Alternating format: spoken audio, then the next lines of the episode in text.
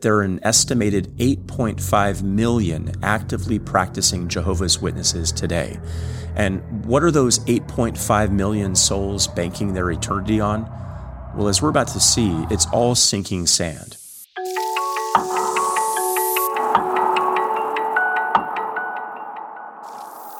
Welcome to the Sound Words Podcast, where our goal is to help Christians love and live out God's Word. I'm Jesse Randolph, pastor teacher at Indian Hills Community Church, and I'm one of the hosts of the podcast. Our church, Indian Hills, sits right in the middle of the continental U.S. We're right in the heart of America the Beautiful. And one thing about our nation is that in our 200 plus years of existence, we have been a prolific exporter of many different things food, oil, cars, aircraft, pharmaceuticals, movies, sports, Republican democracy, you name it. Well, unfortunately, what our nation has also been known for is being a prolific exporter of bad theology. This includes the so called prosperity gospel, which started here in the U.S. And, and sadly has gained popularity all throughout Africa and South America in our day. But what we are also an exporter of would be cults. Now, I should define that term, cult. A cult, by definition, is a false form of Christianity. It's a spurious form of, of so called Christianity. According to one definition, a cult is a group that professes to be Christian, but so grossly distorts the fundamental doctrines of true Christian faith that it sends people to hell rather than to heaven. Now, to make sure we're getting our categories straight here, a cult is to be distinguished from an apostate Christian group. An apostate Christian group would be a movement in which truth once existed, but whatever truth it once proclaimed and possessed, that truth has now been surpassed and eclipsed by man-made traditions and philosophies. Examples of apostate Christian groups would be Roman Catholicism and Eastern Orthodoxy. Cults, by contrast, are groups or movements that are characterized by the fact that they never possessed the truth and they never taught the truth.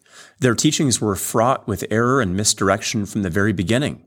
Their aberrant teachings, which came through the lips of deeply flawed leaders, are lies from the pit of hell, and they were rooted in falsehood from their inception. We've already covered one such American born cult group, Mormonism, on an earlier version of the Sound Words podcast. Today we're going to address another, the Watchtower Society, the group which is now widely known as Jehovah's Witnesses. Let's start by addressing a bit of the history of this movement. Uh, the year was 1881. In that year, a man named Charles Taze Russell, a Pennsylvania merchant and minister, founded an organization called the Zion's Watchtower Tract Society. Now, the whole purpose of the Zion's Watchtower Tract Society was to publish Russell's writings. That included Russell's tracts. It also included a six volume publication of his writings, which was really the fruit of his study of the Bible called Studies in the Scriptures. Russell also spearheaded a movement which was known as the Bible Student Movement, which, despite having the name Bible in its title, was actually very much adrift from the Bible in many different respects, as it promoted many different unbiblical teachings and ideas. Uh, let me give you a few different examples. Uh, for starters, Russell and his early followers in the Bible student movement insisted that Jesus Christ was going to return to the earth in 1874. But Jesus Christ didn't return to earth in 1874. And one can only imagine the sweat that was beginning to form on Russell's brow on New Year's Eve of 1874 as the calendar page was about to turn to 1875. Well, to address this major problem of the obvious non return of Christ in 1874, Russell changed course. And he did so by insisting that Christ had returned to earth in 1874, but he did so invisibly. Basically, Jesus had returned, we just hadn't seen him. How convenient. Right away, red flags should have started going up. Here's another one. Later in his life, Russell said that the beginning of World War I in 1914 marked the beginning of Armageddon and the end of the current church age. And that prediction was rooted in his, in his earlier prediction back in the 1880s that this world was going to end in 1914. Here's Russell in his own words. This is from book two of his studies in the scriptures. He said, It is an established truth that the final end of the kingdoms of this world and the full establishment of the kingdom of God will be accomplished at the end of AD 1914. Well, Russell was wrong. World War I did not bring about the end of the world, and we are still in the church age. So, by my calculation, we can say that Russell was off on this prediction by at least 110 years. Here's another one. Russell also advocated the idea of soul sleep. Uh, the idea that when we die, we somehow slip out of consciousness, meaning, according to Russell, sinners in hell won't consciously experience the wrath God pours out on them. Instead, they'll somehow be anesthetized from eternal torment, the way a, a dental patient receives anesthesia before they sit down for a root canal. Related to this idea of soul sleep, Russell also promoted the unbiblical idea that those who are condemned to hell will eventually be annihilated from existence. Hell wasn't eternal in Russell's estimation. Rather, it had an expiration date. The unbeliever's period of torment, which was already mitigated by the fact that they would supposedly be in this state of soul sleep, would come to an eventual end, according to Russell. In other words, combining these two notions together, soul sleep and annihilationism, Charles Taze Russell flatly denied the Bible's teachings about the reality of the fate of those who reject Jesus Christ, which is an eternity of torment in hell which lasts forever. Finally, and this is so important, so critical, Charles Taze Russell denied the full deity of Jesus Christ. The Bible teaches with such clarity that Jesus is God. John 1 1, in the beginning was the Word, and the Word was with God, and the Word was God. Or Colossians 2 9 says, In him, meaning Christ, the fullness of deity dwells in bodily form. Well, Russell rejected the Bible's teachings. He didn't believe that Jesus was and is eternally God. The furthest Russell was willing to go was to say that Jesus was adopted as the Son of God on the cross. In other words, something happened at Calvary by which Jesus became God's Son, but that's much different than the Bible's teaching, which is that Jesus, God the Son, dwelt as God eternally with God the Father. Russell denied this core element of Christian doctrine. Now, Russell was a restorationist. He came from a line of teachers uh, going back to the 1830s and the 1840s who claimed that they were restoring the true church to some primitive or pure form of Christianity. But in reality, as we've just seen, his teachings were taking and continue to take unsuspecting converts to hell. Well, Charles Taze Russell died in 1916, and as we continue to trace out the history of this movement, when Russell died, the Watchtower Society was taken over by a man named Joseph Franklin Rutherford. This man was also a judge, a, law court judge, and so he is more commonly known as Judge Rutherford. Now, many changes to the Watchtower Society came along with Judge Rutherford's rise to power. First, Judge Rutherford took more direct control over all publications printed by the Watchtower Society. Second, Judge Rutherford took a much harder line on what its members could and could not believe. For instance, he took the position that all non Jehovah's Witness churches are false churches. He also took the position that salvation depends on membership in the Watchtower Society. And he also said that those who disagree with official Watchtower Society teachings are to be banished and shunned. Third, in 1931, Rutherford proposed a new name for those in this movement founded by Charles Taze Russell. That new name was Jehovah's Witnesses, which is the name by which this group is known today. Well, like his predecessor, Charles Taze Russell, Judge Rutherford kept predicting the, the date of the end of the world and changing that date when the events he predicted failed to take place. He did this at least 10 times. And that's been a regular pattern for the Jehovah's Witnesses. Ever since Russell and since Rutherford, the Jehovah's Witness movement has been known for its multiple attempts at predicting the date of the end of the world, none of which has come true. Uh, the current date, by the way, is set for 2033, which means you can pretty much take it to the bank based on their very poor track record that that will not be the date of the end of the world. Well, after Rutherford's death in 1942, a new leader came into power in the Jehovah's Witness movement named Nathan Knorr. And what Knorr is really known for is that under his leadership, the Jehovah's Witnesses published and promoted a new Bible translation called the New World Translation. More on that in just a few seconds. Before we get there, though, it's important to note that there are an estimated 8.5 million actively practicing Jehovah's Witnesses today. And that number is, by all accounts, steadily growing. And what are those 8.5 million souls banking their eternity on? Well, as we're about to see, it's, it's all sinking sand because this false teaching system, this cult group, has a wrong view of the scriptures, a wrong view of salvation, and a wrong view of the Savior. Let, let's start with its wrong view of the scriptures. Jehovah's Witnesses clearly have a wrong view of the scriptures. The New World Translation, commissioned by Nathan Knorr, which was not finally published and printed until the 1950s, intentionally modifies the original Greek manuscripts of the New Testament to support Jehovah's Witness teaching and doctrine.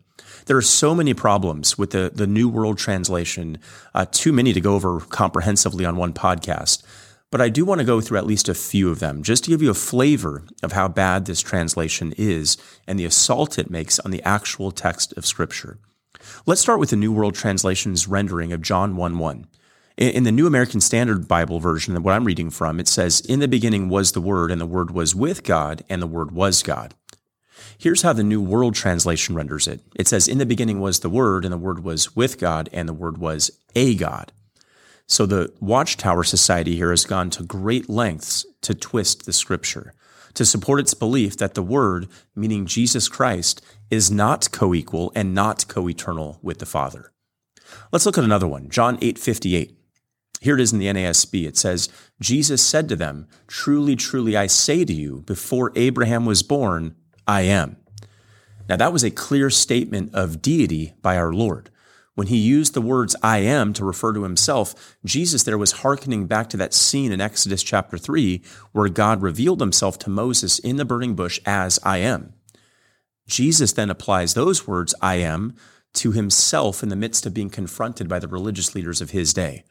And so crystal clear was Christ's intention in using those words that in the very next verse, John 8 59, it reads, Therefore they picked up stones to throw at him. See, what Christ proclaimed was blasphemy to a first century Jew to equate oneself with Yahweh. So Jesus' opponents, applying their law consistently, sought to kill him. Well, the New World Translation changes John 8:58 to read this way. It says, "Most truly I say to you, before Abraham came into existence, I have been. So by taking the I am statement out of the original Greek, ego eimi, the translators of the New World Translation have, in keeping with their denial of the deity and eternality of Jesus, gutted this passage of what it says about the deity of Christ. Well, the New World Translation not only denies the deity of Jesus Christ, it shows that Jehovah's Witnesses deny the deity of the Holy Spirit. To show what I mean, consider Genesis 1 1 and 2, which in our Bibles says, In the beginning, God created the heavens and the earth. The earth was formless and void, and darkness was over the surface of the deep, and the Spirit of God was hovering, moving over the face of the waters. Here's how the New World Translation renders those same verses. It says, In the beginning, God created the heavens and the earth. Now the earth was formless and desolate. There was darkness upon the surface of the watery deep, and God's active force was moving about over the surface of the waters. See, the Holy Spirit to them is not God. According to this movement, he's not a he at all. Rather, the Spirit is an it, it's an active force.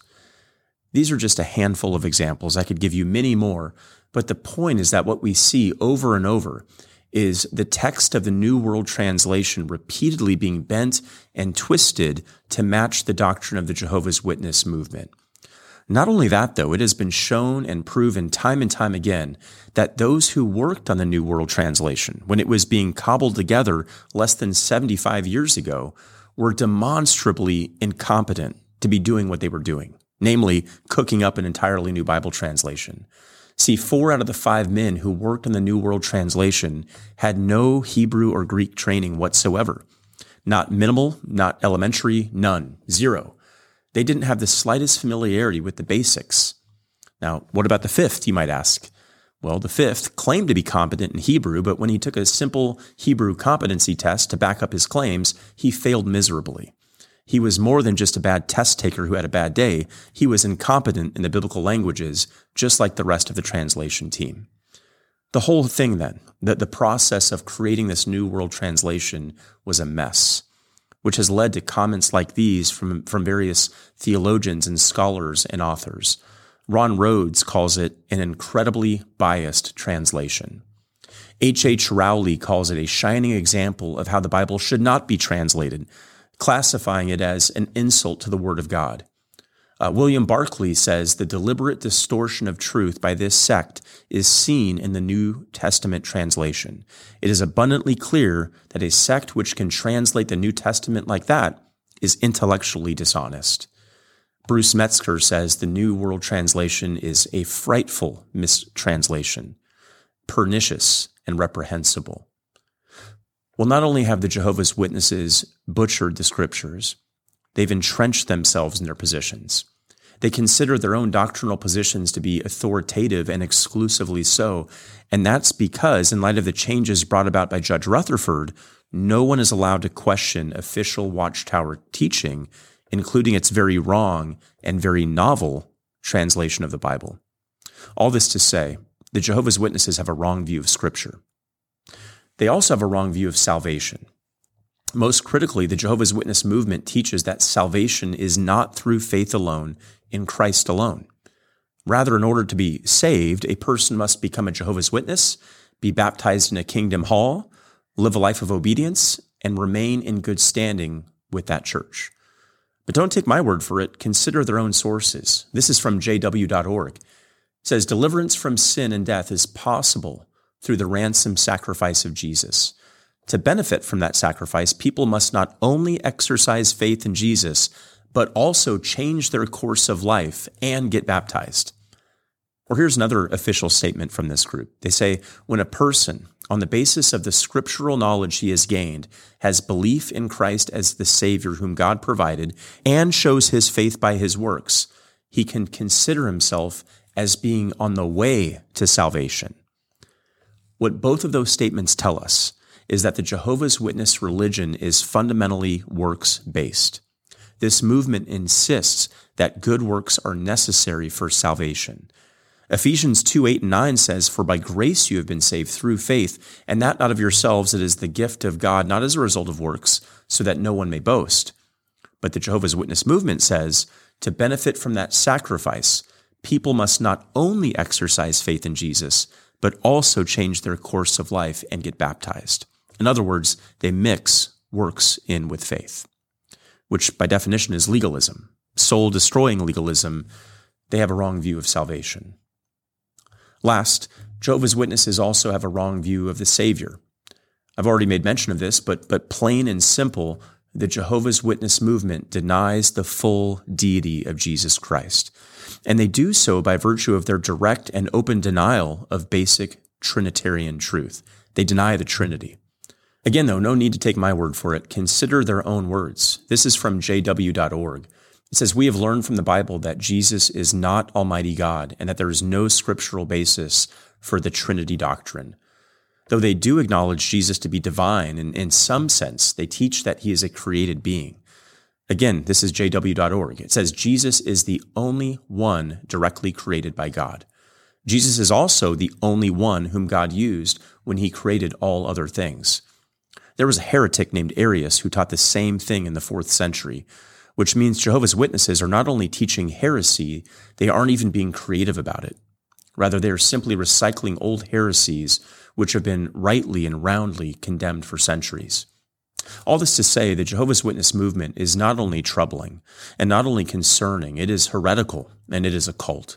A cult which promotes directly unbiblical beliefs about Scripture, about salvation, and about the Savior. So, as we wrap up, these are the key teachings you need to be aware of to fully understand the seriousness of the errors of the false teachings of this cult group. And these are the key teachings you need to have in mind as you encounter the false teachings that are being taught by the people who are trapped in this cult.